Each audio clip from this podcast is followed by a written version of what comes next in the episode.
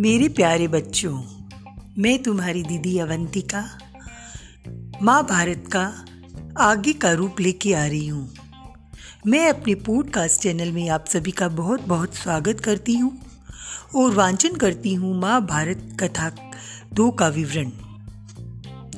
गंगा एक सुंदर युवती का रूप धारण किए नदी के तट पे खड़ी थी। उनके सौंदर्य और नव यौवन ने राजा शांतनु का मन मोह लिया था। गंगा बोली, राजन, आपकी पत्नी होना मुझे स्वीकार है। पर इससे पहले आपको मेरी एक शर्त माननी होगी। क्या आप इसे मानेंगे?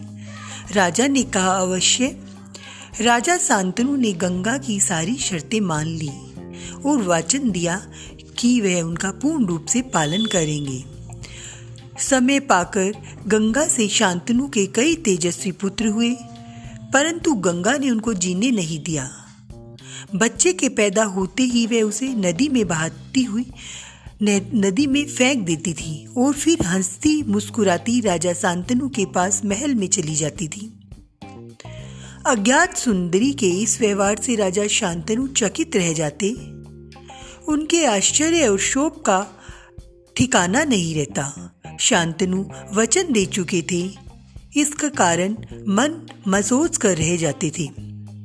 सात बच्चों को गंगा ने इसी भांति नदी में फेंक दिया था। आठवां बच्चा पैदा हुआ, गंगा उसे भी लेकर नदी के तट पर गई और उसको नदी में गिराने ही वाली थी। तो शांतनु से रहा नहीं गया, बोले, माँ होकर अपने नादान बच्चों को ऐसे ही क्यों डाल देती हो नदी में? ये घृणित व्यवहार तुम्हें शोभा नहीं देता है।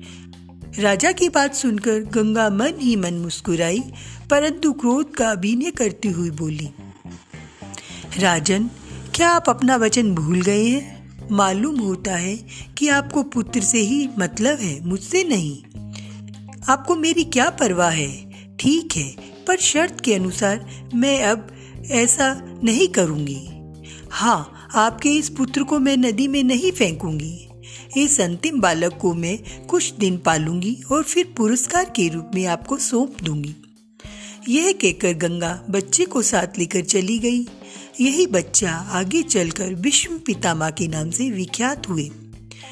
गंगा के चले जाने से राजा शांतनु का मन विरक्त हो गया।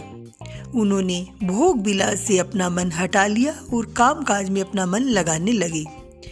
एक दिन राजा शिकार खेलते खेलते गंगा के तट पे चले गए तो देखा, किनारे पे खड़ा एक सुंदर और गठीला युवक गंगा की बहती हुई थारा पे बाँध चला रहा था। बानों की बुछार से गंगा की प्रचंड धारा एकदम रुकी हुई थी।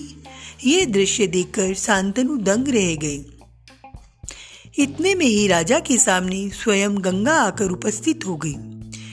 गंगा ने युवक को अपने पास बुलाया और राजा से बोली, राजन, पहचाना मुझे और इस युवक को।